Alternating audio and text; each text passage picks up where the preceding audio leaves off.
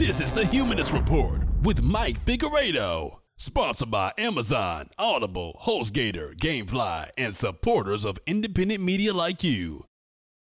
Welcome to the Humanist Report. My name is Mike Figueredo, and this is the 40th episode of the podcast. Today's episode is sponsored by our latest member on Patreon. Today we have Richard Barron, and we also have a new VIP member on humanistreport.com. That individual is Paula Gunn, so thank you so much to the both of you. Uh, if you would like to become a member or Patreon patron, you can visit the links in the description box down below. On today's episode, I will be discussing how Hillary Clinton made her pitch to Bernie Sanders supporters, and I will assess it and tell you whether or not it's going to be effective. And spoiler alert, no, she failed miserably. And next, I'll discuss a CNN segment where a Bernie Sanders supporter slayed a pro Clinton pundit and a pro Clinton Democratic strategist on CNN, and it was gold. Furthermore, I'll talk about something Hillary Clinton and Donald Trump both have in common. And once again, Bernie Sanders has reaffirmed his commitment to remain in the race until the Democratic National Convention in Philadelphia, and I will talk about that as well as one of my viewers who has sent me a voice message explaining why she is still Sanders. Now, additionally, I'll discuss the Maryland Democratic race and how a progressive Bernie Berniecrat, Jamie Raskin, actually defeated Chris Matthews' establishment wife, Kathleen Matthews, and it's glorious. The status of North Carolina's draconian anti LGBT law will be discussed in this episode. And last but certainly not least, I will be talking to Dr. Jill Stein. She's a Green Party candidate for president, so I will be talking about all these topics. Stay tuned. I hope you guys enjoy the show. I missed MSNBC's Democratic Town Hall, but I wanted to talk about one particular moment where Rachel Maddow gave Hillary Clinton the opportunity to actually make a pitch to Bernie Sanders supporters. And Rachel Maddow had explained to Hillary Clinton that Bernie Sanders said his supporters will most likely not switch over and support her unless she plans to adopt some of his policy positions. And this was her botched response. Well, Rachel, let's look where we are right now. I've got 10.4 million votes. I have 2.7 million more votes, real people showing up to cast their vote, to express their opinion, than Senator Sanders. I have a bigger lead in pledged delegates than Senator Obama, when I ran against him in 2008, ever had over me. I am winning.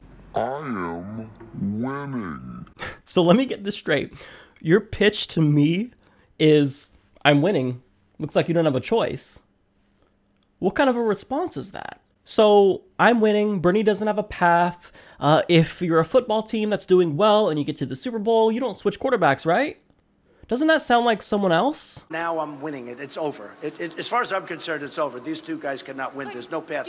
So why would I change? But do you know, if you to have a football team and you're winning, and then you get to the uh, Super Bowl, you don't change your quarterback, right? So I'm not changing. Oh, that's right. It sounds just like Donald Trump. So Hillary Clinton, her pitch to Bernie supporters is I'm winning. You don't have a choice. Too bad. Support me or get a Republican. Okay, that's a terrible pitch. But anyway, she continues and she does exactly what you're not supposed to do if you're trying to court over another candidate's voters. She attacks the person who they support. Oh, and also she's winning. But my Wall Street plan is much more specific than his. We saw that when he couldn't even answer questions in the New York Daily News interview. I have laid out a very clear set of objectives about not just reining in the banks, because we already have Dodd Frank, which President Obama passed and signed. And I've said I will implement it. But I've gone further. He has yet to join me in going after the shadow banking industry. And I think that's why I have 2.7 million more votes. If you're ahead in the vote, if you're ahead in pledged delegates, I delegates, am that- ahead I know. in the vote, I, I, I, I am way ahead in the vote. on I mean, No, no, 7th. wait a minute. I, look, I have the greatest respect for Senator Sanders, but really, what he and his supporters are now saying just doesn't add up. I have 2.7 million more votes than he has. I have more than 250 more pledged delegates. I'm very proud of the campaign that we have run and the support we have gotten. And of course, we're going to work together. I, as I said, I share a lot of the same goals. We are going to work together, but I am ahead. And let's start from that premise. We will win, and we will win, and we will win. Well, I don't know about you guys, but I am thoroughly convinced after that. This, uh, look, I don't know who's running her campaign, who is priming her to say this, what's going on in her head, but this is not what you want to say to convince disenfranchised Sanders supporters to switch over to you if you do become the nominee. Can you imagine if it really does turn out to be Hillary Clinton versus Donald Trump in November? This would be the most narcissistic campaigns we've ever seen, and it's going to be so disgusting to watch. And there's a reason why so many people would be willing to sit out this election because of it. So I want to make two points about Hillary Clinton's pitch here. So, first and foremost, she is not doing her homework when it comes to courting over Bernie Sanders supporters. And second of all, she is severely underestimating the reality of the Bernie or Bust movement, and she's thinking that Bernie Sanders supporters are going to be like her supporters in 2008. That's not the case at all. In fact, it's the complete opposite. If she really wanted to court over Bernie Sanders supporters, she would say, you know what, Rachel, you're 100% right. What I'm going to do is I'm going to uh, endorse Bernie Sanders' platform of breaking up the big banks, of reinstating Glass-Steagall. But all she says is, look, my plan is stronger than his. Okay, well, if we believed that, we would have supported you in the first place. So why would we be convinced now just because we have no one else? No, we're just going to support Jill Stein or write in Bernie Sanders. That's not a very palatable argument for you to use. It's just insane. And furthermore, the problem is that we know that you have the weaker plan when it comes to Wall Street reform. One, because you take money from them, so we can't trust you. And second of all, your platform doesn't include breaking up the big banks. Your platform doesn't include reinstating Glass Steagall, and you constantly tout Dodd Frank as though it's sufficient legislation, but it's not. It did not rein in Wall Street. The problem with Dodd Frank is that gradually it's been watered down over the years, and it wasn't even that strong to begin with because Barney Frank is one of the co authors. He was the head of the Financial Services Committee, and he was taking money from Wall Street. So, in other words, he was being bribed by the firms who he was supposed to be regulating. So, of course, it's not sufficient. So, you can't just claim that your plan is better on Wall Street. We don't believe you. If we thought your plan was better, we'd probably support you to begin with, but we don't believe that's the case, so that's a horrible argument. Now, as for my second point, Hillary Clinton, as well as Debbie Wasserman Schultz, Barack Obama, all of these Democratic establishment people are severely underestimating the reality that is Bernie or bust. Now, I get why they're doing this, because in 2008, about 45% of Hillary Clinton's supporters uh, they were considered as Puma, party unity my ass. And basically, they were saying that if Hillary Clinton does not win the Democratic nomination, they will not support Barack Obama in November. 45% of them said this, but in the end, Hillary Clinton endorsed Barack Obama and they ended up supporting him. Now, when it comes to the Bernie or Bust movement, only about 25 to 33% of them state that they will not support Hillary Clinton if she is the nominee. Now, that's a smaller portion, but that still could be detrimental if 25 to 33% actually don't support Hillary Clinton.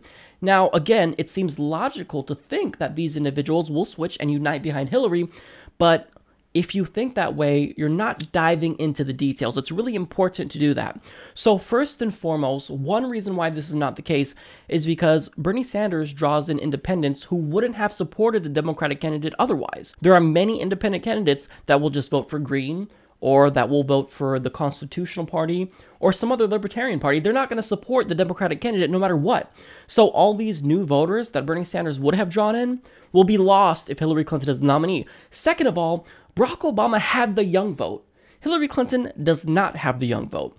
Young voters are not going to come out and vote unless they are excited. If they're not excited by your corporatist candidates, they're just going to stay home and not vote. So, what makes you think that they're going to go out of their way to wait in line for five hours in some states due to voter suppression tactics?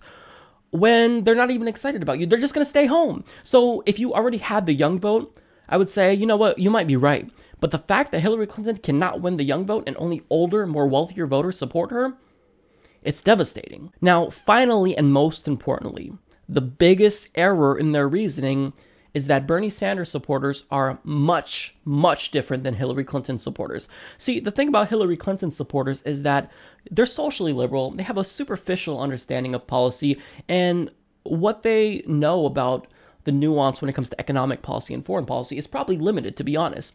So, what they do is they kind of endow trust in the Democratic Party to re- represent them because they look at the Republican option and they think, look, I don't want to vote for them, and I'm at least socially liberal. I'm in favor of abortion and gay rights, so I guess I'm going to support them. So they tend to just trust the Democratic Party. They tend to trust these Democratic superstars like Hillary Clinton and Barack Obama and Harry Reid and Nancy Pelosi without actually looking at their policy positions. So they prioritize the candidate above the policy. But when it comes to Bernie Sanders, we prioritize the policy above the candidate. So, in other words, if Bernie Sanders were to flip and all of a sudden start backtracking and saying, you know what, maybe we should wait to break up the big banks, maybe we shouldn't reinstate Glass Steagall, we would all abandon him. This isn't a cult of personality with Bernie Sanders. We support him because of his policy positions. We don't support Hillary Clinton because of her policy positions. And this has been something that's been so difficult for people in the establishment to comprehend. Now, I'm not just making this up, I have a bunch of examples for you as to why. Hillary Clinton supporters support the candidate above the policy. So, case in point, in 2012, everyone was railing against Mitt Romney for giving speeches to these large financial institutions, for having super PACs, for taking lots of money from special interests.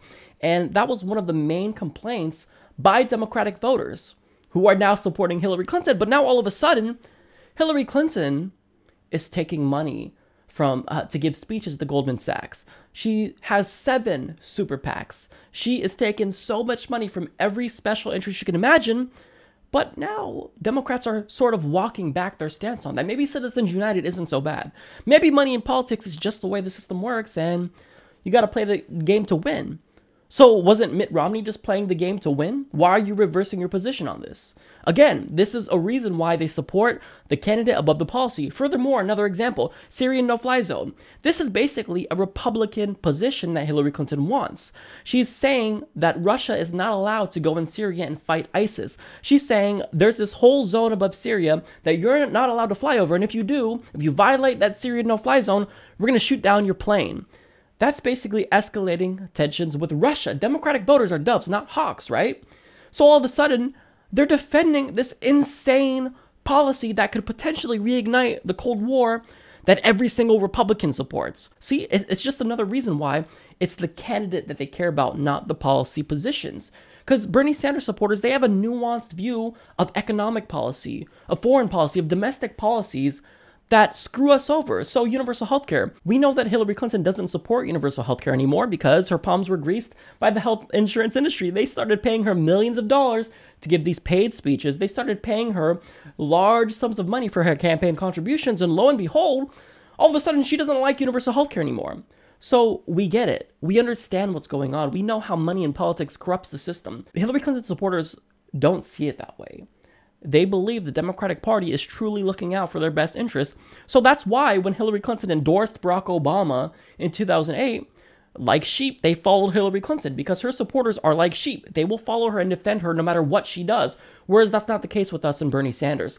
If he starts messing up and backtracking on his policy positions, not going to defend him. I've been calling out Bernie Sanders from the beginning to take a strong position on marijuana, and finally he came around to it. I disagree with Bernie Sanders on some issues.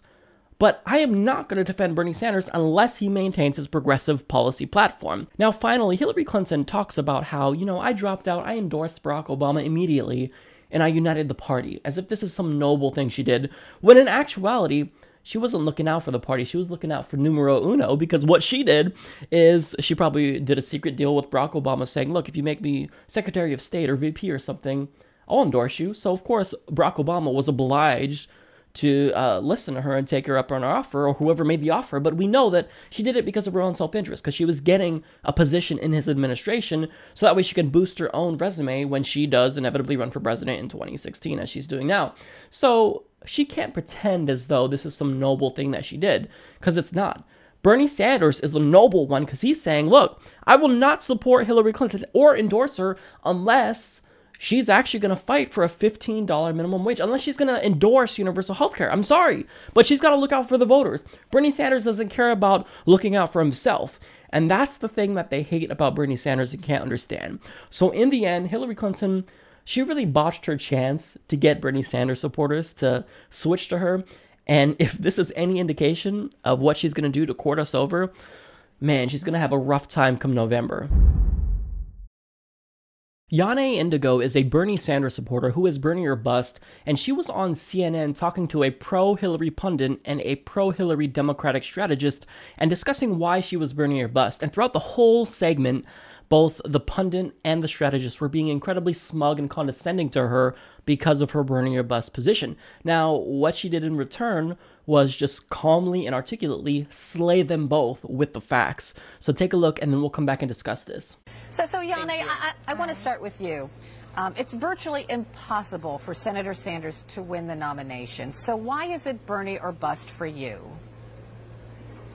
Um, you know, a lot of people, they perceive the Bernie or bust movement as being something that's almost like a temper tantrum um, for people who support Bernie.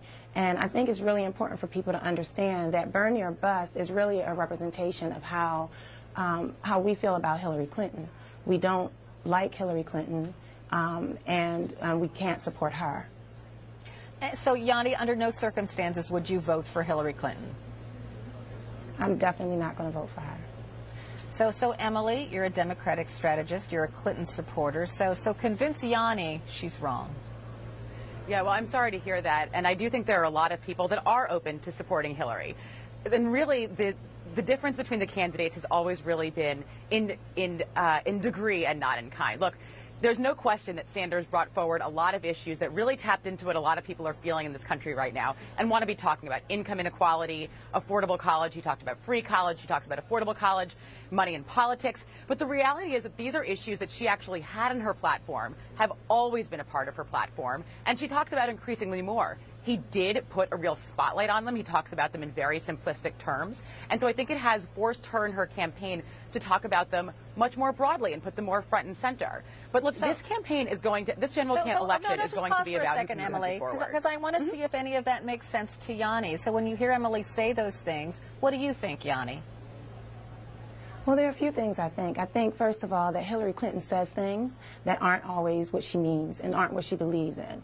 And she's demonstrated that. And one of the, one of the, one of the clearest ways that she's demonstrated that was in 2008 when she was running against um, then Senator Obama um, for president, and she claimed that she was going to, uh, that she was against the Colombian Free Trade Agreement, and um, and that she was going to be basically lobbying against that, and that's what she said publicly during her campaigning. But when her emails came out, we saw that what she was actually doing um, behind the scenes, out of the public eye, was actually lobbying for that exact agreement. So that's evidence for us that what Hillary Clinton says in order to win the election doesn't really have anything to do with what it is that she's going to actually do if she becomes the president.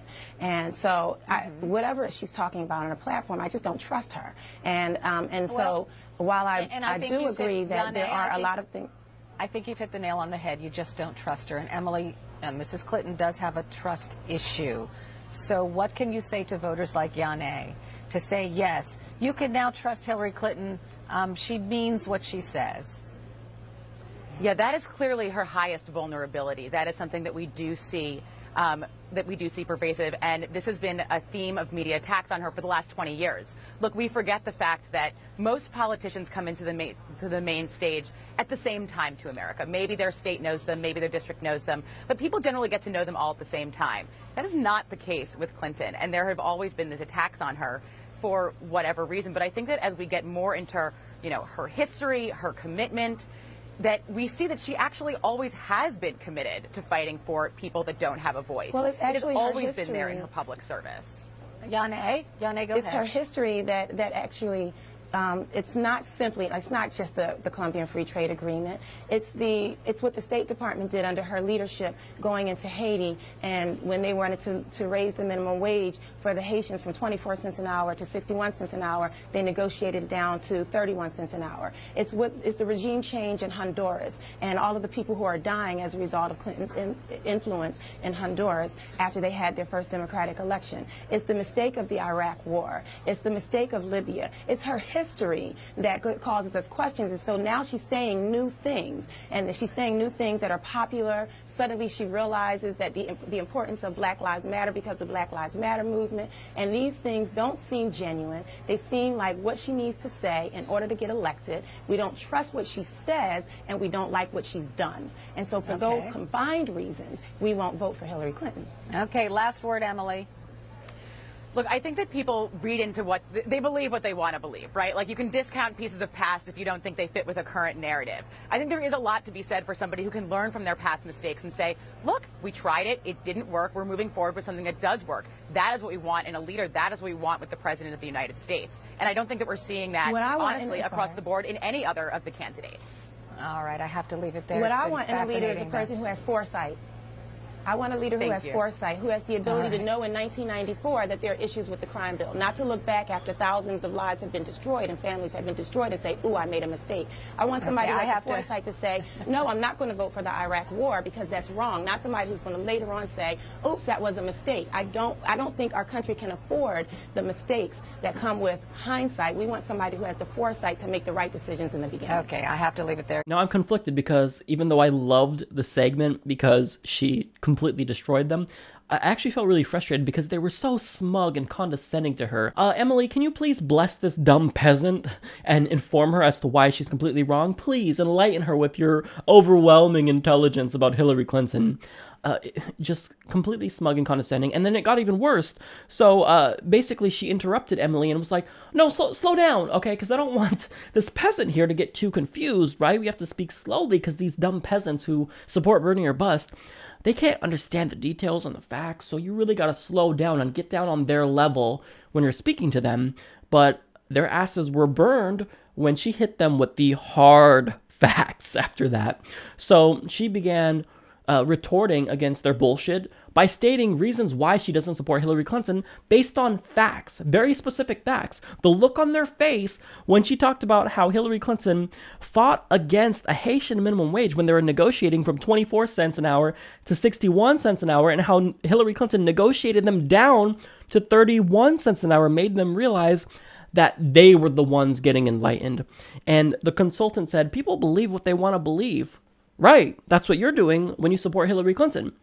You think you're supporting a Democrat when in actuality, you're supporting a Republican. She is Democrat in name only. Now, my favorite part is where the Democratic strategist said, Look, there's something to be said about a candidate that can learn from her mistakes. I know Hillary Clinton made all these mistakes. She has, throughout her career, been consistently on the wrong side of history, even though she claims to be a Democrat. But look, she's learned from her mistakes.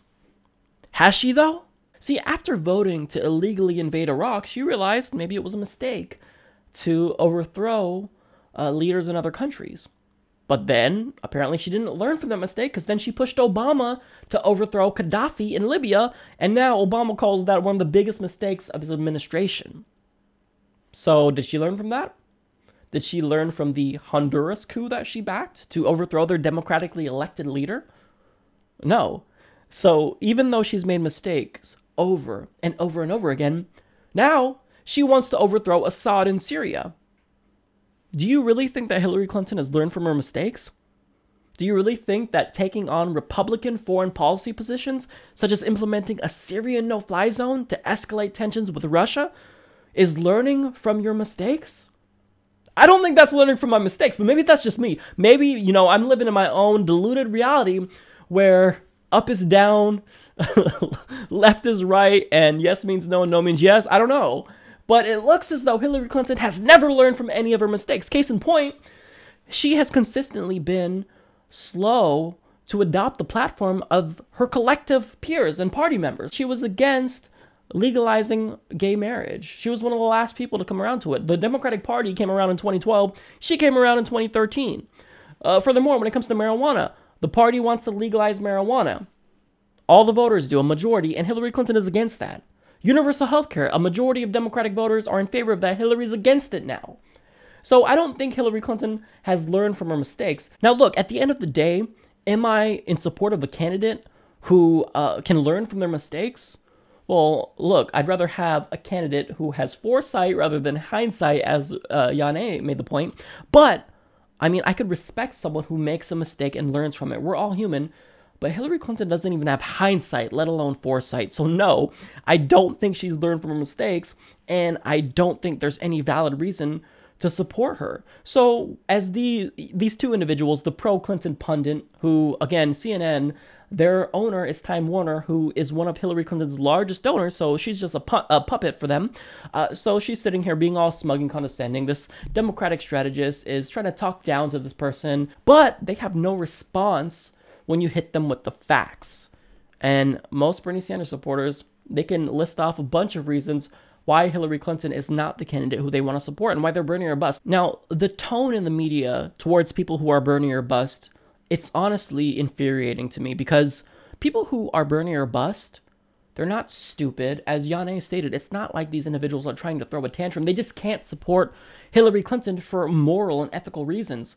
For me, I, am living in a blue state, a deep blue state. So I'm not worried about my vote throwing off the entire election. So I feel really bad for Bernie Sanders supporters in swing states who may feel compelled to vote for Hillary Clinton. For me, I, I'm not going to be complicit in any more wars. Okay? When I voted for Barack Obama and then he immediately ramped up drone strikes in Pakistan, Yemen, Somalia, I felt as though I not only one was complicit because you know my tax dollars funded those bombs to kill civilians, but I basically gave him permission by voting for him, and I'm not going to do that for Hillary Clinton. I'm not going to give her permission to commit atrocities abroad to help out defense contractors. I can't support a candidate who is taking the Democratic Party in the wrong direction. So this is a personal decision.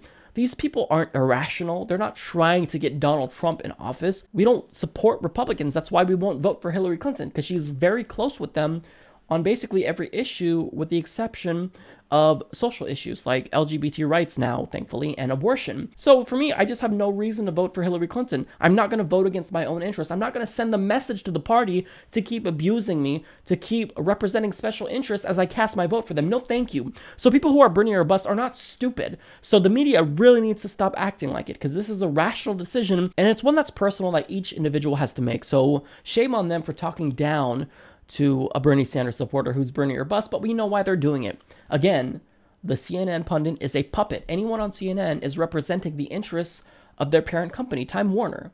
So if you think that they're just speaking freely off the cuff, like I can, or like independent media outlets can, think again. These people are puppets doing what they're supposed to do. Pop quiz. What do you guys think Donald Trump and Hillary Clinton both have in common?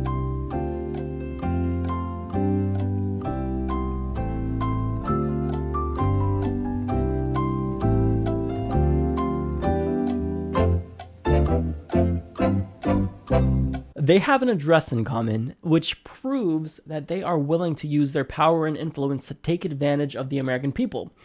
That address is 1209 North Orange Street in Wilmington, Delaware. This is known as the Corporate Trust Center. Now you're probably wondering okay, they have an address in common. Do they live together? What's going on? Well, it's a bit more complicated than that. So, The Guardian explains officially 1209 North Orange is home to Apple, American Airlines, Coca Cola, Walmart, and dozens of other companies in the Fortune 500 list of America's biggest companies. Being registered in Delaware lets companies take advantage of strict corporate secrecy rules business friendly courts, and the Delaware loophole, which can allow companies to legally shift earnings from other states to Delaware, where they are not taxed on non physical incomes generated outside of the state. The loophole is said to have cost other states more than 9 billion in lost taxes over the past decade and led to Delaware to be described as one of the world's biggest havens for tax avoidance and evasion. Okay, so I want to stop for a second here and note the significance of this. This is where all the largest multinational corporations go to avoid paying their taxes. It's a tax haven. And so, what is it that Hillary Clinton and Donald Trump have in common with this address? I mean, I know Donald Trump's a businessman, but what does Hillary Clinton have? Well, it turns out both the leading candidates for president, Hillary Clinton and Donald Trump, have companies registered at 1209 North Orange and have refused to explain why. Just eight days after stepping down as Secretary of State in February 2013, Clinton registered ZFS Holdings LLC at CTC's offices. Bill Clinton set up WJC LLC, a vehicle to collect his consultation fees at the same address in 2008. The Clintons' companies share the office with several of Trump's companies. Of the 515 companies on Trump's official Federal Election Commission filing, 378 are registered in Delaware. So I want to repeat that. As soon as Hillary Clinton was done being Secretary of State, one of the first things she did was set up a fake company and register it to this address so that way any of the income she made when she did her big tour giving speaking fees to special interests like the health insurance industry and Wall Street, Goldman Sachs, well, she set up this fake company so she can avoid paying taxes on this income? Really? Now, I'm not surprised from Donald Trump. I mean, it's a little bit embarrassing that of his 500 companies, the vast majority of them are all set up to this address to avoid paying taxes. That's not really surprising for Donald Trump, but I want to read to you a quote from Hillary Clinton. Now, she referred to this type of thing as outrageous, and she also called tax havens a form of perversion. So, what happened? Why the change of heart? See, Hillary Clinton and Bill Clinton combined are multimillionaires. They have hundreds of millions of dollars, yet it wasn't enough for them. They thought, you know what? I don't want to pay my fair share of taxes. So what I'm going to do is I'm going to set up a fake shill company so that way I can register it at this address and take all the money I make from my speeches there and not pay taxes on it like everyone else does. How unfair is that? How is Hillary Clinton going to take on the corrupt system when she's part of it? She's part of the problem. She claims Donald Trump is part of the problem. You're part of the problem too, Hillary. Now, look, I'm not just trying to be overly hard on Hillary Clinton. Donald Trump is guilty just like her. But I'm not surprised that, that Donald Trump is avoiding taxes. All these uh, free trade agreements that he rails against, he's taken advantage of. Where do you think his ties are manufactured? Not in the United States, in China. Now his supporters will say, well, look, though, you know, he, he manufactures it there just because, you know, it's a business decision. You know, he can't compete in the United States, so he has to ship them overseas and manufacture them there. Right, okay, so he's not just corrupt. Continue to justify the corruption of Donald Trump and Hillary Clinton, though, the two leading candidates in both of their parties. Please continue to justify their corruption. I'm honestly entertained by this. I'll grab the popcorn now. So it's no wonder why 25% of Americans say that they'll either boycott the election or vote third party if it comes down to Donald Trump and Hillary Clinton. We have a choice between one crooked politician and another crooked politician. All the things that they rail against they do. So, how can you say one thing and do another? This is the definition of corruption right here.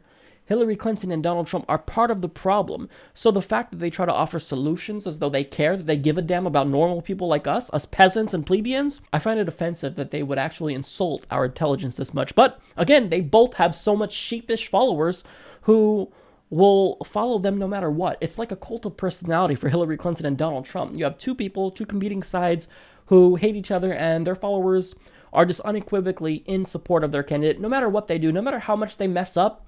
It doesn't matter. They can't lose the support. Donald Trump has said the most insidious things we've ever seen from a presidential candidate, and their supporters will find every single way to justify it. Hillary Clinton is doing things that Republicans aren't even in favor of. For example, the Syrian no fly zone. But yet, her supporters will justify that. They'll justify her vote for the Iraq War. They'll justify the fact that she was the last person to come around to gay marriage. They'll justify the fact that she won't get on board with universal health care, with legalizing marijuana.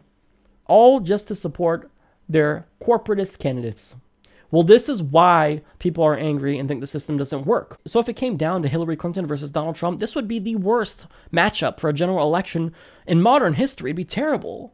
I mean, what kind of choices are these?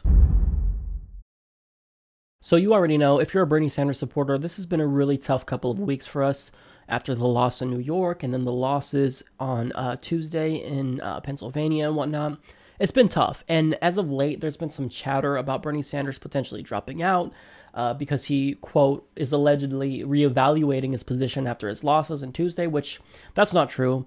Uh, and furthermore, he's made big cuts to his campaign, hundreds of staffers. And even though it is the case uh, that many do, campaigns do start to cut staffers in certain states after uh, the primary season is wrapped up and whatnot, uh, it's not a good sign. So it's really frustrating, and many people were worried that Bernie Sanders would be dropping out before the convention, but thankfully he has reaffirmed his commitment to remain in the race until Philadelphia. So uh, he states the people in every state in this country should have the right to determine who they want as president and what the agenda of the Democratic Party should be. That's why we are in this race until the last vote is cast. That is why this campaign is going to the Democratic National Convention in Philadelphia with as many delegates as possible to fight for a progressive party platform that calls for a $15 an hour minimum wage, an end to our disastrous trade policies, a Medicare for all healthcare system, breaking up Wall Street financial institutions, ending fracking in our country, making public colleges and universities tuition free, and passing a carbon tax so we can effectively address the planetary crisis of climate change. And furthermore, just to add to that, uh, his supporters aren't going anywhere either, and you can expect to deal with us even after the convention because we are not going anywhere. I'm still Sanders through and through, uh, and I'm not going to quit.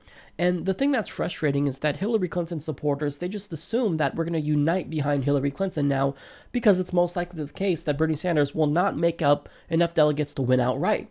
But that's not the case. It doesn't matter. Like, for one, I'm frustrated because I vote in Oregon. We're one of the last states to go, and I haven't even casted my vote yet, and yet apparently the decision is made up for me. No, thank you. I'm still going to go and cast my vote for Bernie Sanders, uh, and enthusiastically so. To me, I look at Bernie Sanders as a once in a lifetime opportunity, the one chance we get to elect a non corporatist, centrist Democratic candidate for president. All these other Democrats, they'll take money from financial institutions, they'll take money from the health insurance industry and pretend to be progressive, but when they get in office, they betray us immediately. And I'm done with that. I'm not going to support a party who is not going to support me and look out for my interests. So for me, that's why as soon as I cast my vote for Bernie Sanders, I will be switching to an independent voter. Just for symbolic purposes. I want to send a message to the party that you lost me. You had your chance with Bernie Sanders, but you ruined it. We could have had someone who would have united the party and made Democrats infinitely popular. With FDR, he won by a landslide. He's the only president in American history to serve more than two terms because he was really popular. He was a social democrat. He actually got things done for the people. He didn't care about special interests. He rejected them. He said, I welcome their hate. Bernie Sanders says the same thing. He says, I welcome their contempt to disgruntled CEOs. And I'm not going to support any more corporatist Democrats. I'm sorry, you guys had your chance to win me over with Bernie Sanders. You screwed that up. You bungled that. So that was your one opportunity to win over millennials and people who are disenchanted with the political process. But you guys failed miserably. So I'm still Sanders. If you think I'm going to stop, if you think I'm going to stop talking about Bernie Sanders, even if he's out of this election, I'm still going to continue to fight for universal health care, for a $15 minimum wage. I refuse to acquiesce. I'm not voting for Hillary Clinton. I will not unite behind her. And I feel bad for the Democratic voters in swing states who have to reluctantly cast their vote for Hillary Clinton because they don't want Trump to win. But for me, I'm in a deep blue state. You guys are not going to get my vote anymore.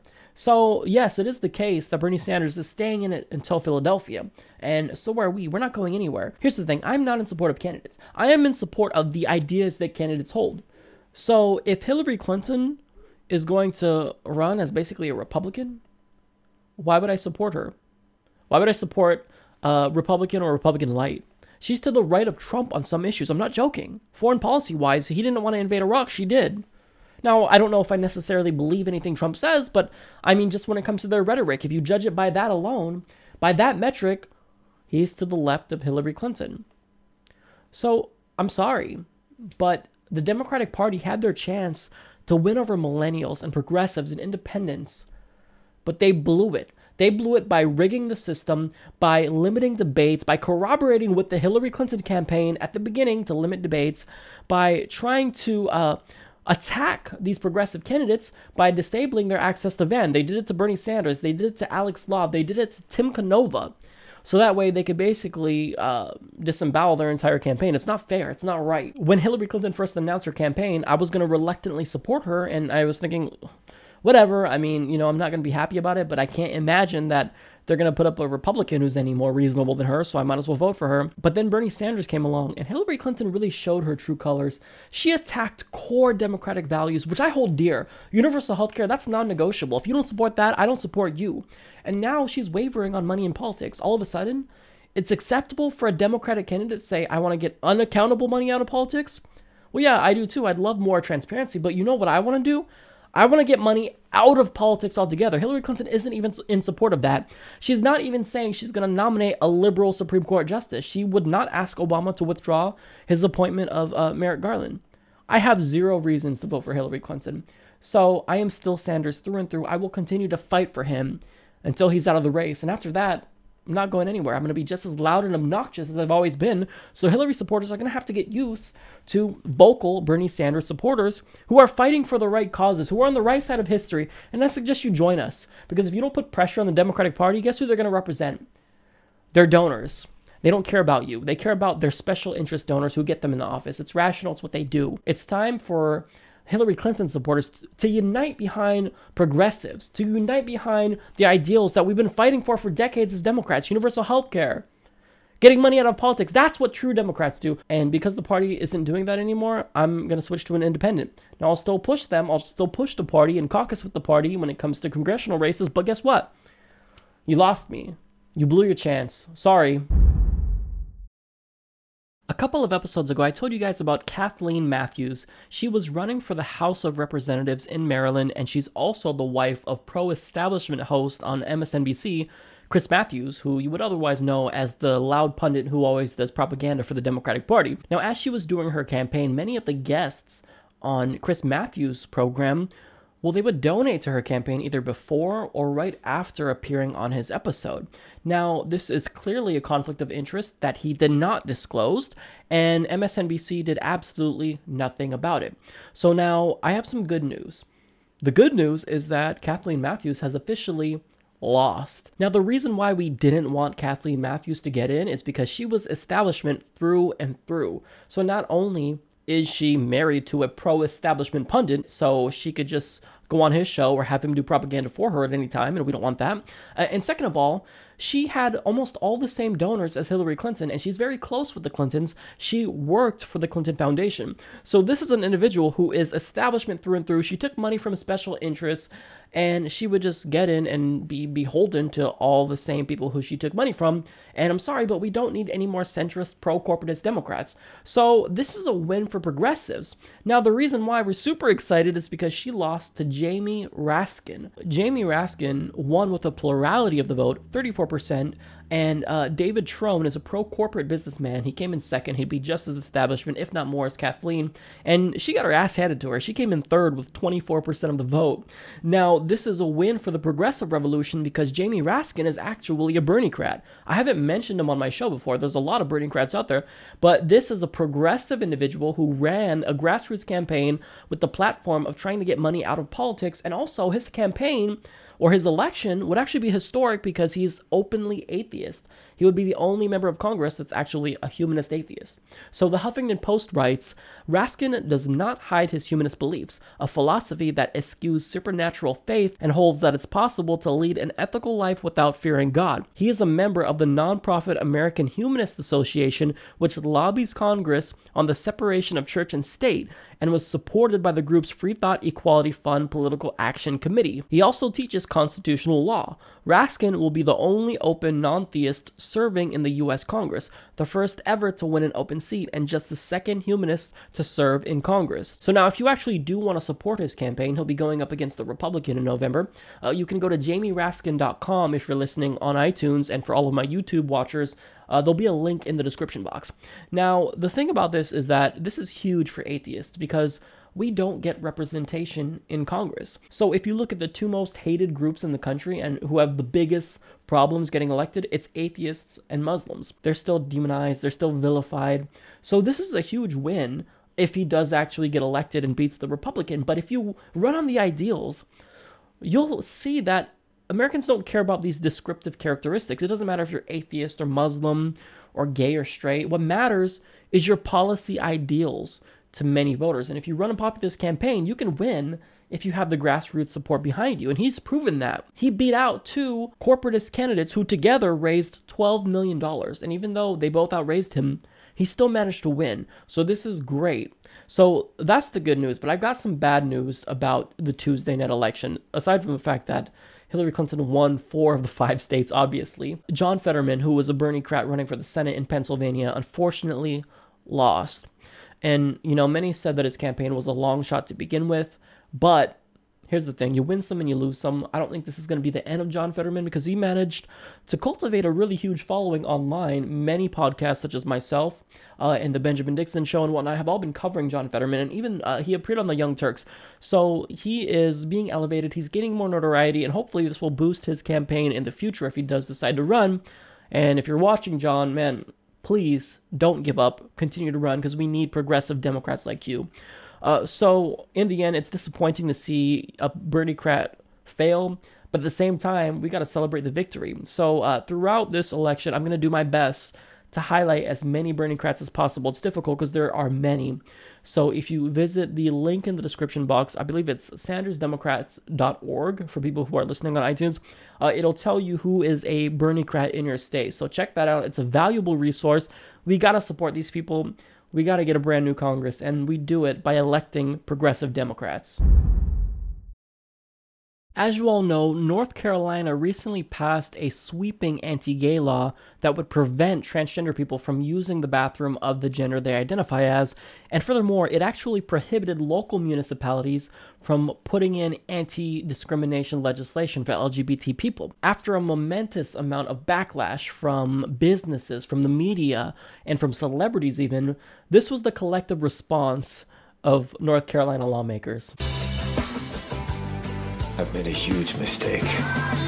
So, Huffington Post explains more than 180 businesses have condemned it as discriminatory and called for a repeal. Bruce Springsteen canceled a concert in protest. Former basketball player Charles Barkley called for moving the 2017 NBA All Star game out of Charlotte, while PayPal decided against expanding operations to the city. On Friday, President Barack Obama called the new law wrong and said it should be overturned. So now the result is that they have gone into full damage control mode. So they have introduced HB 946, which is a bill that would overturn the law they just codified a couple of weeks ago. Uh, but the bad news is that even though this bill has been introduced, the likelihood that it'll actually get through is low because the original bill passed with a large majority in both their House and Senate, and also uh, their governor, Governor McCrory, actually supports it. So it appears more likely that if the law goes down, it will be because of a lawsuit. Groups like the American Civil Liberties Union and Lambda Legal are challenging it in federal court, arguing that it is unconstitutional because it violates the equal protection and due process clauses of the 14th Amendment. Critics of the law are still pressuring McCrory and the legislature to reverse course. On Monday, a coalition of civil rights, faith, and business leaders delivered more than 150,000 signatures to the governor's office, urging a repeal of the law. Thousands of people are expected to rally outside the legislature.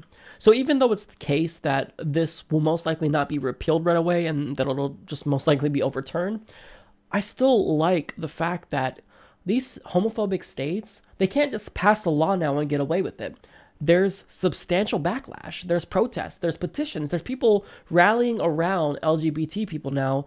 And so, if you're a state who plans on passing these homophobic laws, you got this to look forward to. So, even though the law itself sets a bad precedent, well, the actual consequences that came to fruition actually are a good sign to me. It's an indication that we really are moving forward as a country. When you have everyone, the media, big business, and whatnot, even though I rail against big business oftentimes, if they're coming together for this one issue, this is a win. This is a win for humanity. This is a win for society.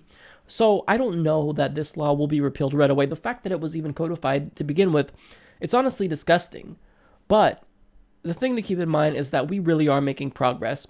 10 years ago, you could pass an LGBT law that discriminates against people left and right. I mean, you could ban uh, LGBT anti discrimination clauses from even coming into law. So if a local municipality said, "Look, we want to codify this law that stops discrimination against gay people," well, that's that would be restricted and there'd be no repercussions for it. But now, in 2016, we've come a long way.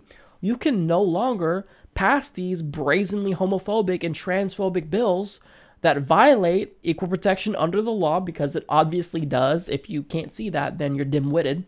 But you can't pass these bills with no consequences anymore. And that honestly, it's heartwarming. So I'm glad that people are coming around. And when you take into account the fact that 63% of young Republicans are in support of gay rights now, we're headed in the right direction. So even though the bill itself is a sign of regression, we have to look at the outcome, the consequences, the waves of consequences that ensued after its passage and look at it as, as a good time because this is something that honestly I'm, I'm really happy about. So kudos to everyone who's railing against it. Shout out to everyone who's protesting this, who's signing petitions, who's actually speaking out against this injustice because we can't have this in a democracy.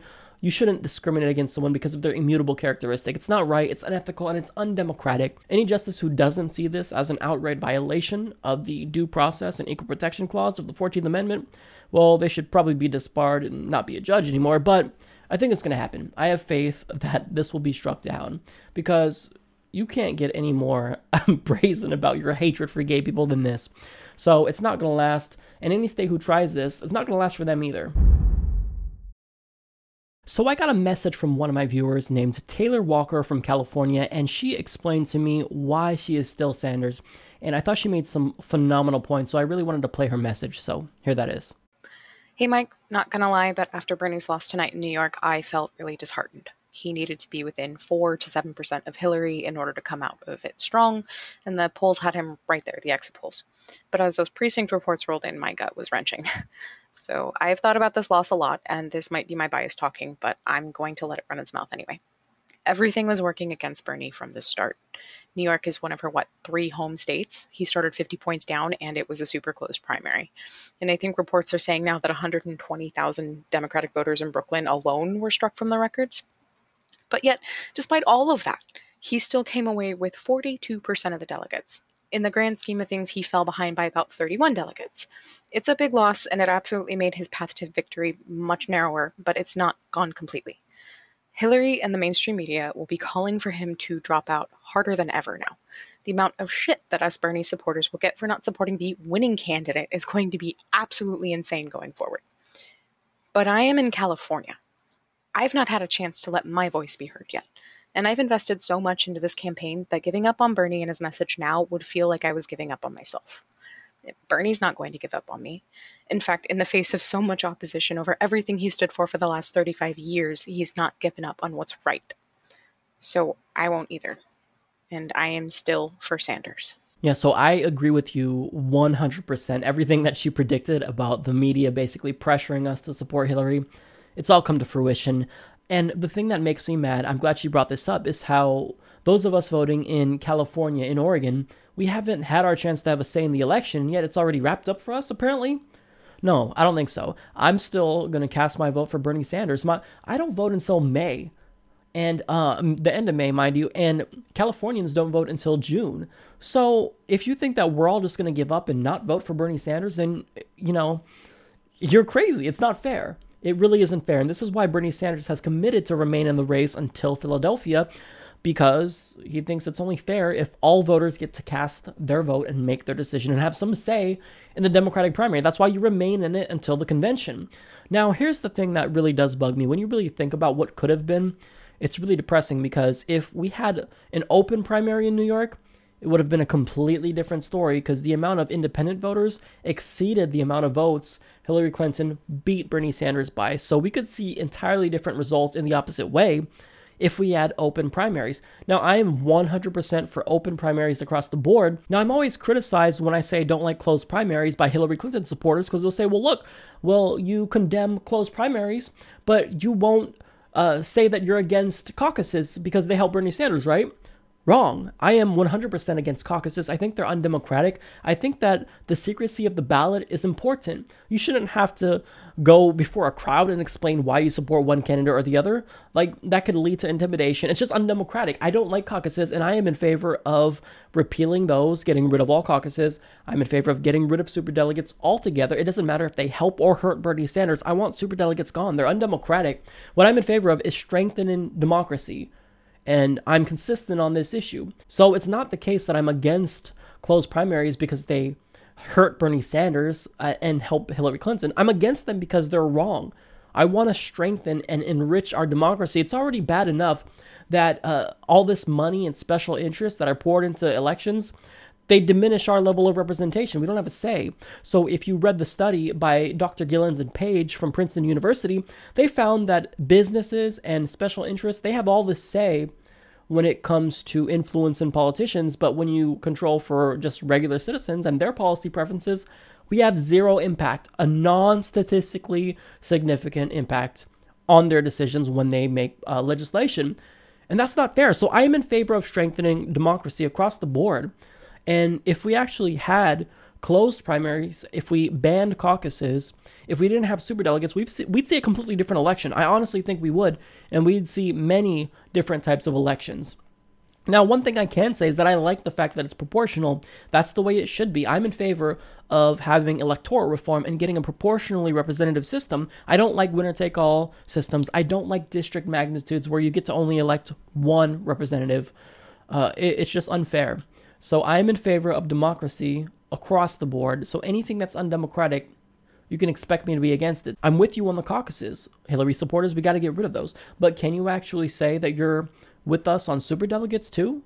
Can you say that you're with us on closed primaries? See, this is why it's particularly egregious to have closed primaries. Independent voters make up the largest share of voters in the country now. Over 40% of individuals are independent. So, why is it that only a select few people get to participate in this process. Now, the counter argument is that uh, the Democratic and Republican Party, these are private organizations. They don't have to be representative or democratic.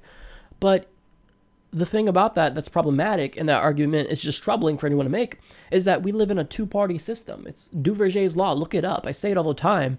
We basically can't have three parties be successful. It's very rare in our type of electoral system to see more than two parties. So if we only have two parties, you're damn right they better be democratic because they facilitate representation for 100% of the party effectively. So if you think that just because these are private, closed organizations, they can be undemocratic? Absolutely not. I am in favor of open primaries for all candidates. I think that everyone should have a say in who becomes the nominee of the party. I don't believe in contested conventions unless it's the case that something bad happens. Like, for example, the only way I would actually support a contested convention uh, if Bernie Sanders lost is if Hillary Clinton was going to be indicted. That's that's a different story. Or if uh, someone fell ill and they couldn't actually um, finish out the primary process or uh, compete in the general. That's one reason why I would support a contested primary. But super delegates, uh, they've got to go away. But in the end, I completely agree with what Taylor said. I'm still Sanders through and through, and I really hope that all of Bernie's supporters are too, Uh, because it's not over yet. He's not out of the race, and we can still try to influence this election and get as many delegates as possible to bolster our message and prove that we are a force to be reckoned with. So I have got a treat for you guys today. I am on the line with Dr. Jill Stein. She is a presidential candidate for the Green Party, and she is here to talk about her presidential campaign. So, Dr. Stein, thank you so much for being on the Humanist Report. Welcome. It's my pleasure. Thank you so much, Michael. So, can you tell my viewers about yourself and some of the progressive policy positions that you hold? Sure. So, basically, I'm a medical doctor, um, and for decades, I practiced cl- clinical medicine taking care of everyday people with, you know, the usual kinds of uh, uh, challenges, aches and pains, ailments that we have. Uh, but I have moved from practicing clinical medicine to now practicing what I call political medicine because politics is really the mother of all illnesses, you could say, and we've got to fix our sick political system so we can start taking care of all the other illnesses and problems that are either killing us or threatening to do so. Everything from pollution to poverty to a sick food system to um, climate change and war. Uh, you could say that I'm now running for president to help heal our ailing nation because we're in pretty serious uh, condition right now. So, as far as my policies, um, you know, I, I came into this really as a from from the world of medicine I got uh, involved in helping communities fight against some of the um, causes of problems that they were having. So, air pollution, coal plants, uh, incinerators that pollute our fish supply, um, our water, etc.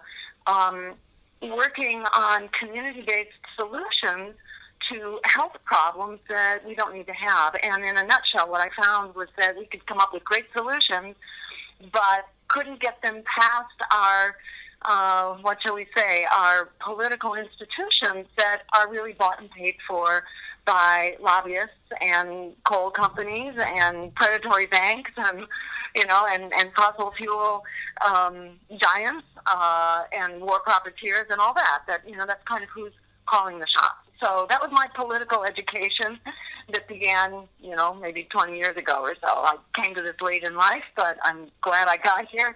Um, and uh, over the years, my uh, my positions have evolved to a very progressive point uh, as I've become a more informed um, and uh, enlightened person. You know, I was a science wonk for most of my life and kind of got dragged kicking and screaming into the political process because I found that everything we were doing as advocates for health, for uh, clean air, for jobs, um, we were just going backwards. So I got recruited, basically, uh, I should say, tricked into running for office, uh, running against Mitt Romney for governor in Massachusetts by the Green Party that came to me in 2002 to say, you know, uh, we like these fights for communities, for clean air, for jobs, for racial justice, uh, to stop environmental racism and so on.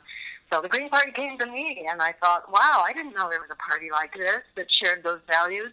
I had kept really uh, an arm's length between myself and the corporate political parties because I did not trust them, found them very corrupt, and so on. So that's how I got into this. And um, so my positions at this point, um, you know, we, you know, we are, shall I say, we are in a state of uh, emergency. I think economic, racial, uh, climate, uh, and democracy on every count. So we need big solutions, uh, not solutions around the margins. We need truly transformative change. And fortunately, we're at a moment a historic moment, I think, where people are standing up like we haven't seen for generations and really leading the charge in uh, fossil fuel blockades, in living wage campaigns, in the fight to make Black Lives Matter, uh, and um, you know to end these wars for oil, uh, and to cancel student debt. You know, all these are really critical struggles, and uh, it's everyday people in the social movements that are leading the way. So we need uh, solutions politically that are as big as what the social movements are calling for.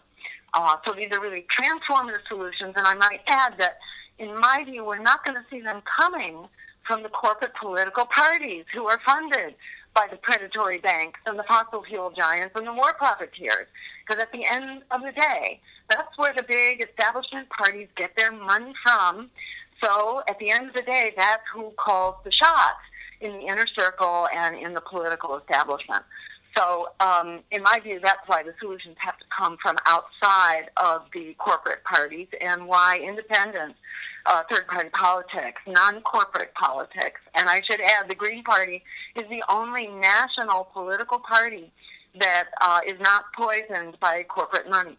So, we have the um, ability to actually stand up for the uh, the deep and broad solutions, the transformative solutions that we need now. So let me say, um, first of all, where we begin in talking about these solutions, I always talk about student debt first uh, because this is a transformative issue. It's also a gateway issue from which everything else flows. There are 43 million people, young people and not so young people, who are locked into student debt it turns out 43 million is a winning plurality of the vote in a three-way presidential race. So, so you know what that means. Uh, and I said, yeah, there's only one candidate who will be on the ballot, and that will be the Green Party candidate, which I'm likely to be uh, as the leading contender in our nomination process. Uh, so I will be the only candidate on the ballot who will cancel student debt. We did it for the bankers who crashed the economy. If we could bail out the crooks on Wall Street, it's about time to bail out their victims. Um, and this is something we can do. You know, we did these quantitative easings for the bankers. We can do a quantitative easing for the people holding student debt. Uh, and 43 million coming out to vote for only one candidate um, is a winning coalition. So if that word gets out, and no one is better positioned to get the word out than millennials in debt who know how to self-organize uh, on social media. By getting the word out, we can bring out enough people to actually take over the election and win the day, not just to end uh, student debt, but to make public higher education free, to um, you know, and to go on from there. Healthcare is a human right. To take back our public school system, to end the privatization and the high stakes testing and the teacher bashing that goes along with it, and to actually teach to the whole student for lifetime learning, not do a high stakes test. Um, and importantly, we can create um, a joint solution for the two biggest crises of our era the crisis of our failing economy and the crisis of our collapsing climate. Um, we're calling for, excuse me, a Green New Deal, like the New Deal that got us out of the Great Depression, but in this case, a green one, so that it will fix the climate crisis as well as the economic crisis. It creates 20 million living wage full-time jobs that will green our energy, our food, and our transportation and fix uh, our infrastructure, including restoring our ecosystems, which are a pretty critical part of that infrastructure. Altogether, you add that up, it will revive the economy, turn the tide on climate change, and make the freedom wars for oil obsolete, which is how it can pay for itself because we save so much in the military that we can massively scale back when you don't have to be stealing oil from around the world and protecting routes of transportation. Um, that creates enough money to pay for this, as well as the health savings from preventing the uh, diseases linked to fossil fuel pollution.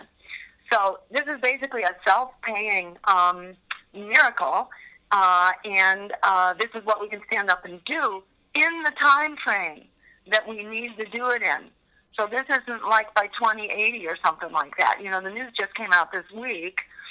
Um, another study that basically uh, reinforces Jim Hansen's study of a year ago that um, that we are looking at not a couple feet of sea level rise at the end of the century, but probably more like 10, 20, or 30 feet as soon as 2050. So this is an emergency, uh, and we need to jump on it now and beginning, begin a wartime level mobilization uh, to achieve 100% clean renewable energy by 2030, wind, water, and sun, no nuclear, no fossil fuels by 2030. And that means an immediate ban on all fossil fuel uh, infrastructure and new exploration. So we go into the phase out immediately as we uh, go full force uh, creating the clean energy system. Briefly, I'll just mention a couple other things. We call for a welcoming path to citizenship for the immigrants who've always been at the heart and soul and the um, the creativity, the diversity, uh, the energy of our communities, our economy, and our culture. Uh, we call for the path to citizenship, a welcoming path, and doing, you know, if we think we got an immigration crisis, well, guess what? the most powerful thing we can do is stop causing it in the first place by repealing uh, predatory and destabilizing policies like NAFTA, which has produced millions of economic refugees, the war on drugs, killing hundreds of thousands of people in Mexico alone, uh, and the CIA coups, uh, military invasions, and U.S. trained death squads, which are creating the violence, violence and chaos from which uh, people are fleeing as refugees. And last quick mention, we can end the racist violence in our policing, courts, and prisons, end the racist war on drugs, and treat substance abuse uh, as a health issue and not as a criminal problem. And finally, uh, we can create a foreign policy based on international law and human rights, not on total economic and military domination, because how exactly is that working out for us? Well, not so good. $6 trillion since 9 11. That's $75,000 for every American household spent on these catastrophic wars for oil, the war on terror that only creates more terror. Um, you know, and uh, I should mention millions of people killed in Iraq alone, and tens of thousands of U.S. soldiers killed and maimed. Uh, to produce what? Failed states, uh, worse terrorist threats, and mass refugee migration. So we need to go back to the drawing board and create a foreign policy based on international law and human rights, and do the right thing, and stop funding uh, countries who are systematically violating human rights and stop selling weapons to them as well.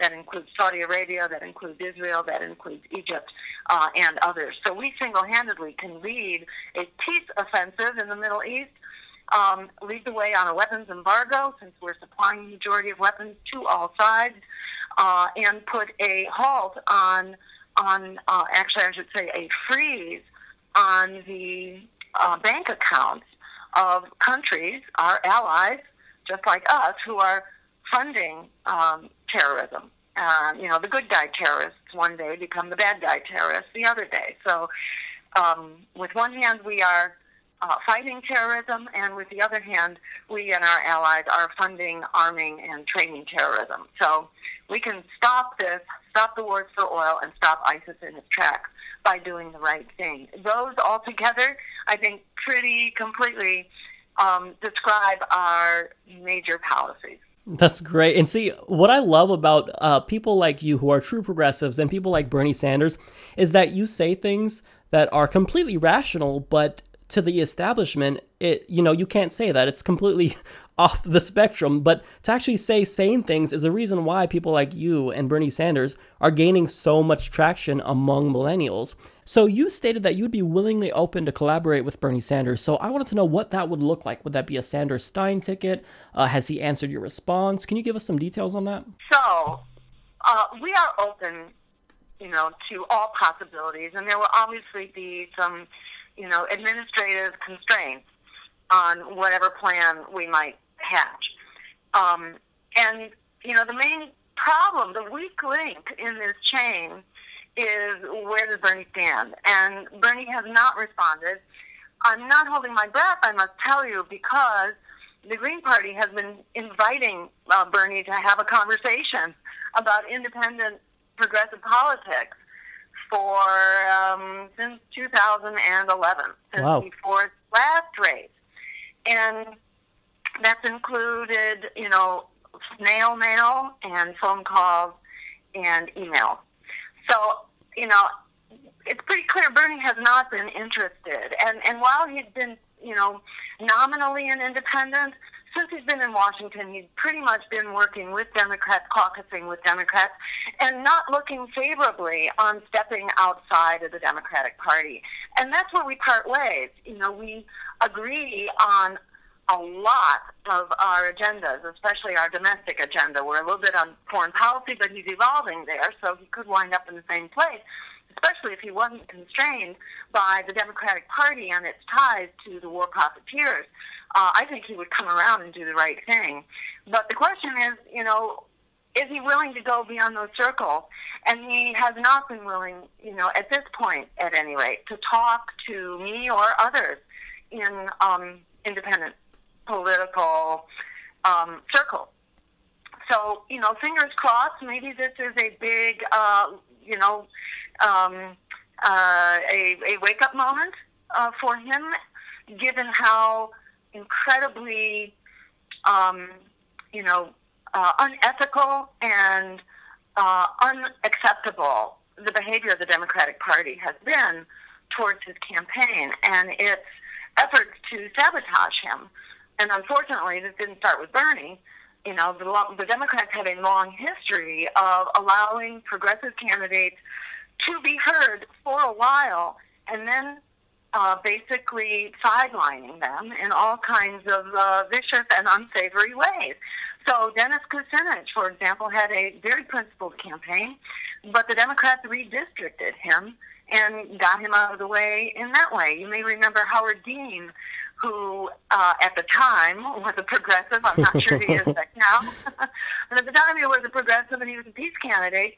And the Democrats went after him with a public relations smear campaign, the so-called Dean Scream, which took just a moment of enthusiasm and made him look like a madman and splattered it all over the airwaves and brought him down in the polls and basically knocked him out.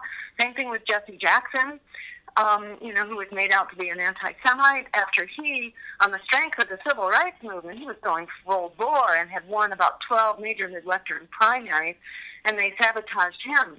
So, you know, this isn't an accident. The Democrats created superdelegates after a peace candidate was elected in 1972, after George McGovern got elected. Right. Uh, they resolved that they would change the rules so that you could never have a grassroots candidate elected again, and they did that. That's why they created the superdelegates and the Super Tuesdays to basically knock out uh, grassroots candidates, and that's how they've been knocking out Bernie. If we had a truly open system, that wouldn't be happening. But they've been able to use the power of the machine in the way that you know the Super Tuesdays are.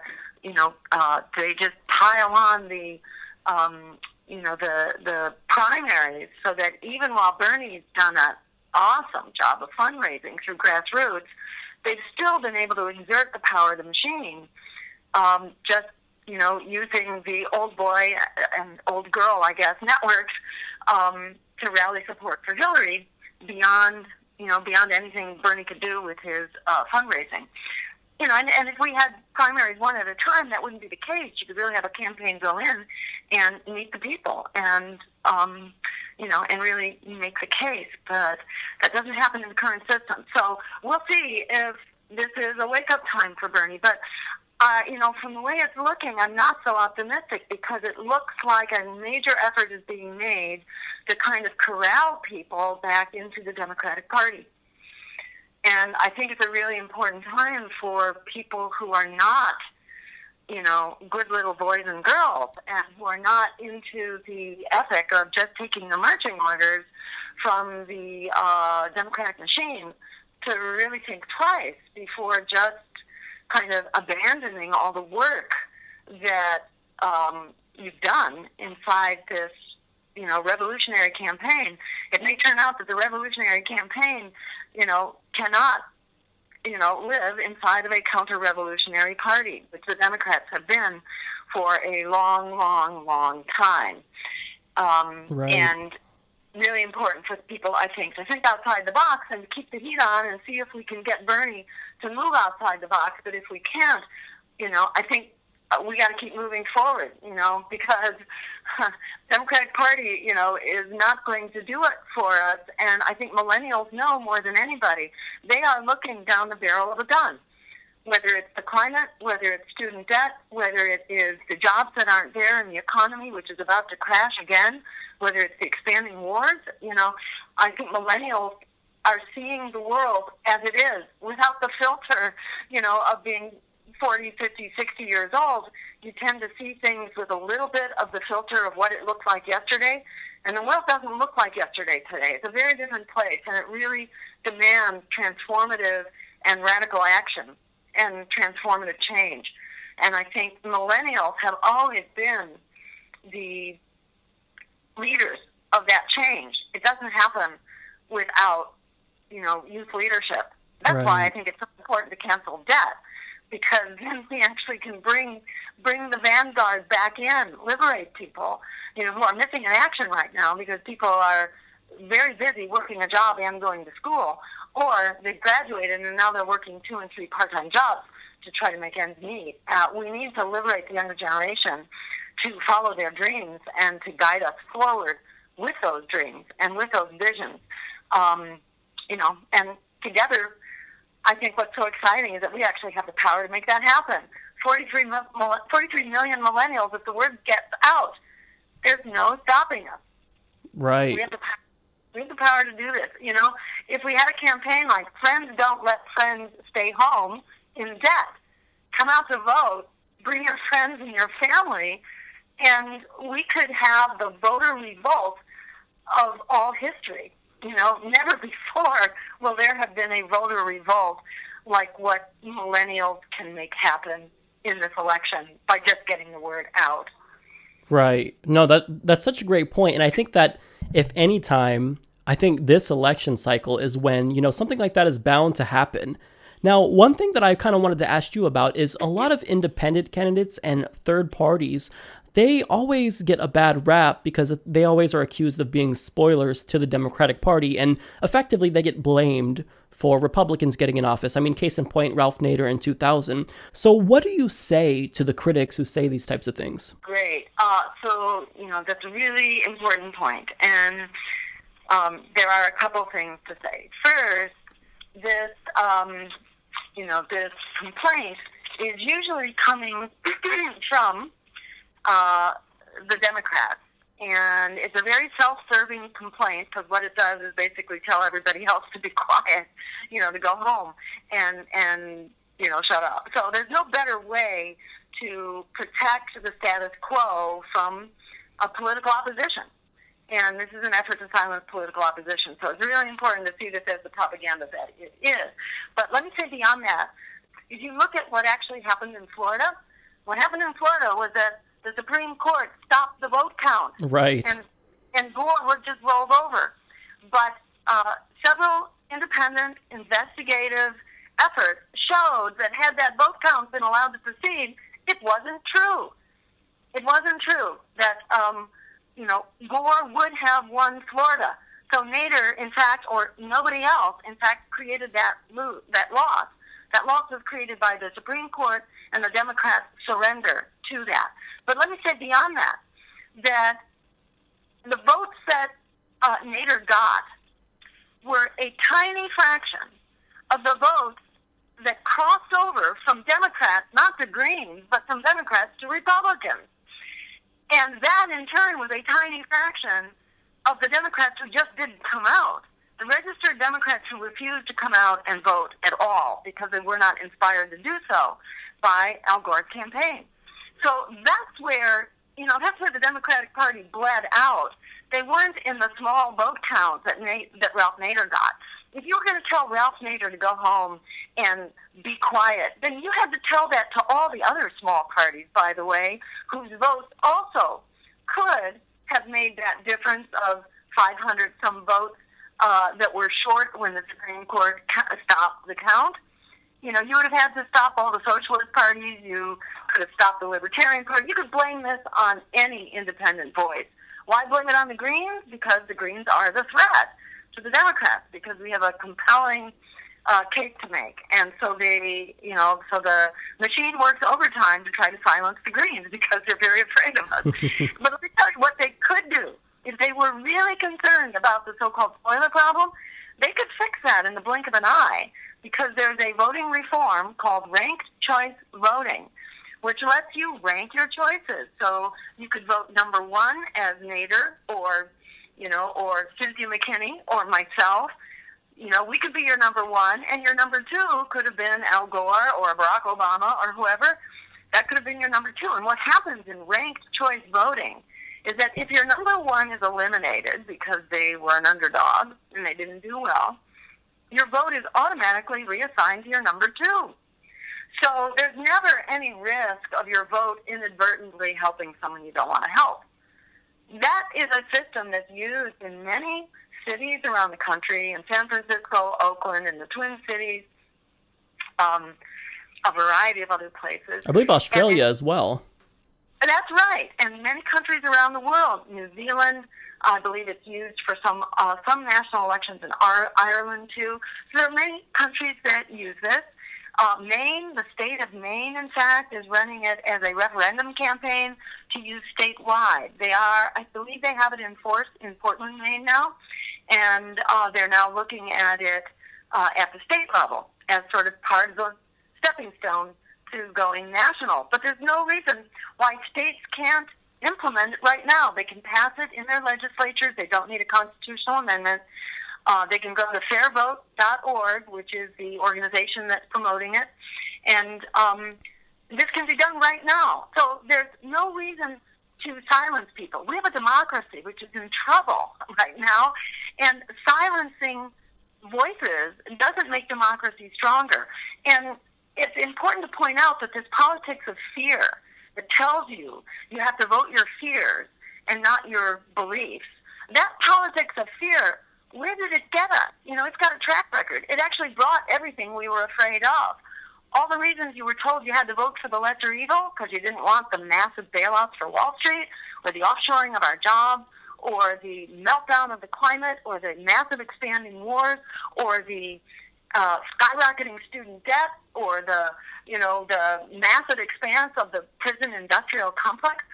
What is it we've got? That's exactly what we've gotten by voting for the lesser evil. And in fact, most of that we got under a Democratic White House with two Democratic houses of Congress, which makes the point. You know, the politics, the fear has delivered everything we're afraid of. Why is that? It's because silence is not a strategy. If we be quiet, it just leaves the corporate predators to do what they want. And the lesser evil, at the end of the day, it doesn't stop the greater evil. It actually makes the greater evil inevitable. Because what happens after you get a lesser evil in office, whether you consider that Obama or whether you consider it a whole variety of lesser evil Democrats uh, at the state level, what happens is that those offices then flip from being blue to going red because the base doesn't come out to vote for it. The base, you know, in both midterm elections, in uh, 2010 and in 2014, they were massive losses for the Democrats because their base wouldn't come out. Immigrants, Latinos, um, uh, youth, uh, labor, etc., would not come out to vote for Democratic candidates, so they massively lost across the board. So forget the lesser evil. It's time to fight for the greater good. That is the only way forward. Democracy needs a moral compass. Uh, you know, it doesn't exist in a vacuum. We have to be that moral compass. The clock is ticking. This is a hail mary moment. You know, our days are uh, our days are, are ticking off now one by one. Uh, there's you know there's real climate news out there, which is very sobering uh, about the rising sea levels and when they're going to happen. We got to start action now. Right. Wartime mobilization. Forget this lesser evil nonsense. It's about the greater good. It's the greater good, not the lesser evil. We got to vote for it, or it's not going to happen. Vote for it. Stand up for it, remembering that we have the power. They tell us we're powerless. That's why we should be quiet. Remember, we've got 43 million millennials. That is the power to win this race and the future we deserve. So you kind of alluded to this uh, by talking about the alternate vote system, but would you be in favor of electoral reform, such as proportional representation? Uh, and if so, do you think this would actually help out the Greens? Of course. You know, I think it will help our democracy. right. when you only have two parties, when you only have two parties, it, you know, it's a, um, you know, uh, it's very easy for big money to buy them out. You know, when there's just two sitting there like sitting ducks, you know, the big money will go after them. You know, I, I think not only do we need multi-partisan democracy, which is what you get with proportional representation, which means for people who don't, you know, who aren't familiar with it, it means if you, if your party or your, uh, in your race you get 10% of the vote, you know, then you get 10% of the representatives in the legislature or in, in Congress. It just means that all voices will be heard. You don't have to be the dominant, you know, gorilla in the room in order to be heard. We need more voices and more choices. It's very good for democracy because of the diversity of voices, because everybody gets represented, and it promotes collaboration. Because once you have multi-partisan democracy, you have to have coalitions, people working in coalitions. So it promotes a much more collaborative um, political system. The other thing we have to do for electoral reform is get big money out of politics, and that means ending, you know, private financing of campaigns. Uh, not only getting big money out, but as far as I'm concerned, getting all private money out. You shouldn't be able to self-fund. You know, if you're putting corporate money into this, um, you know, somebody else's corporate money is coming into your campaign, or you've made billions through your own corporate enterprises that doesn't represent most people. And I think everybody should have to play on a level playing field here. And we need free media, by the way. We need to restore the public airways for public use. Because the minute you do that, the cost of campaigns goes way down. And then we as the public can afford to fund them the minute you have open access to ballot qualified candidates on the open media. Um, and then the final component here, you know, so there's voting reforms you mentioned, like uh, proportional representation and ranked choice voting. There's uh, getting the money out. There's opening up the media. And finally, uh, ballot access, because right now there are rules created in order to keep uh, opposition voices off the ballot and out of the discussion. So those rules need to be reasonable rules. Uh, you shouldn't have to spend millions of dollars. In other words, be a corporate, um, you know, on the corporate payroll in order to even get on the ballot. We need to have open ballot access with reasonable rules. Uh, right now, there are 50 rules in 50 different states that keep you jumping through all kinds of hoops just to get on the ballot if you are not part of the uh, status quo political system.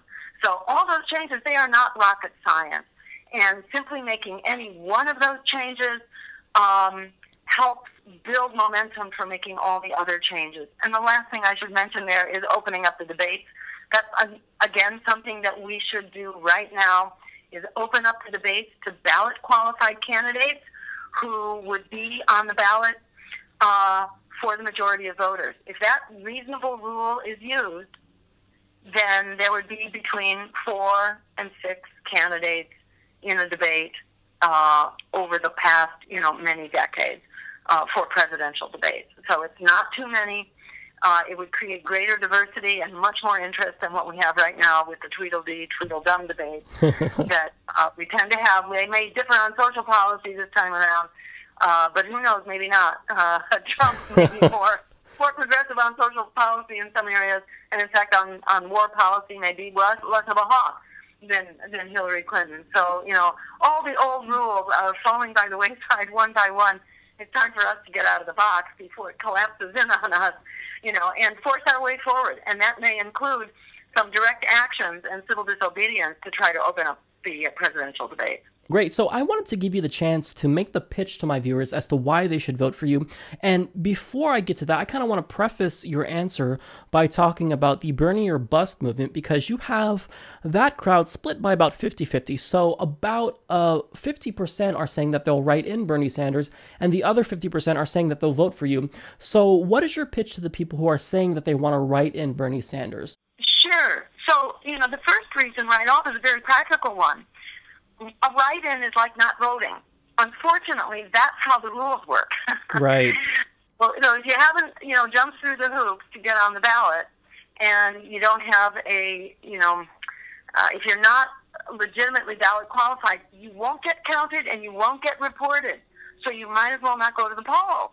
And in my view, that's like lying down on the railroad tracks and saying, you know, it's yours, corporate America. You know, um, take the world over the cliff where you're taking it. And I think that's just not okay. Um, so I would really appeal to people, you know, not to let them uh, marginalize you, not to let them sideline you, not to let them tell you you are powerless, because you are powerful. In the words of Alice Walker, the wonderful poet and novelist, the biggest way people give up power is by not knowing we have it to start with.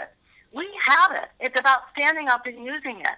And if the Democratic Party cannot see its way to do justice to Bernie Sanders and the campaign that you have created, don't let them silence you. Keep that campaign going. Let it be proof that the Democratic Party is not worthy of your campaign and that we need a better place uh, in which this revolutionary campaign can take root and grow. That is the problem inside the Democratic Party. As worthy as uh, Bernie's campaign is, um, the Democratic Party has a track record for dismantling those campaigns. And while it has lifted up uh, brilliant and um, powerful voices like Bernie's, like Dennis Kucinich, like Jesse Jackson, what the party has done over the years is do this kind of fake left the party pretends it's tolerant of the left, but what has it actually done? It keeps marching to the right, becoming more corporatist, more militarist, more imperialist. And we're at the point where our survival is not to be taken for granted. Between the next crash of the economy and uh, pretty uniformly across the board, with a few exceptions, but most responsible uh, observers of Wall Street and the economy are clear that we are in more jeopardy than we've ever been. The banks are bigger than ever, more leveraged than ever, more more prone to fail, and that's going that burden is going to fall on us again. You know, it was what like 13 trillion, something like that. You know, many trillions in household wealth that went up in smoke, and it's going to happen again if we don't stand up and fight it. You know, our jobs that are going to go overseas, the climate that is in all-out meltdown now. The, you know, the clock is ticking here. We've just heard it now from NOAA, the uh, National uh, Oceanic and Atmospheric Administration, that just echoed Jim Hansen and said, yes, it's likely to be uh, nine feet sea level rise by 2050. That means we got to start now. You know, we can't wait even four years on this. We need to start now. So, you know, and and add to that, ending student debt. You can do that. You can end your debt. We've bailed out the bankers. We can bail out for a much smaller price tag everybody who holds student debt right now with a quantitative easing. And guess what? It doesn't even have to go through Congress. The president alone has the power to do this simply by appointing the chair of the Federal Reserve. That's how the banks got bailed out. So appointing Ellen Brown, author of, um, what is it called, World of Debt, uh, a renowned uh, advocate for all kinds of great things. A lot of people know about her, and she is uh, ready to go as our chair of the Federal Reserve, and we can appoint her uh, upon becoming elected.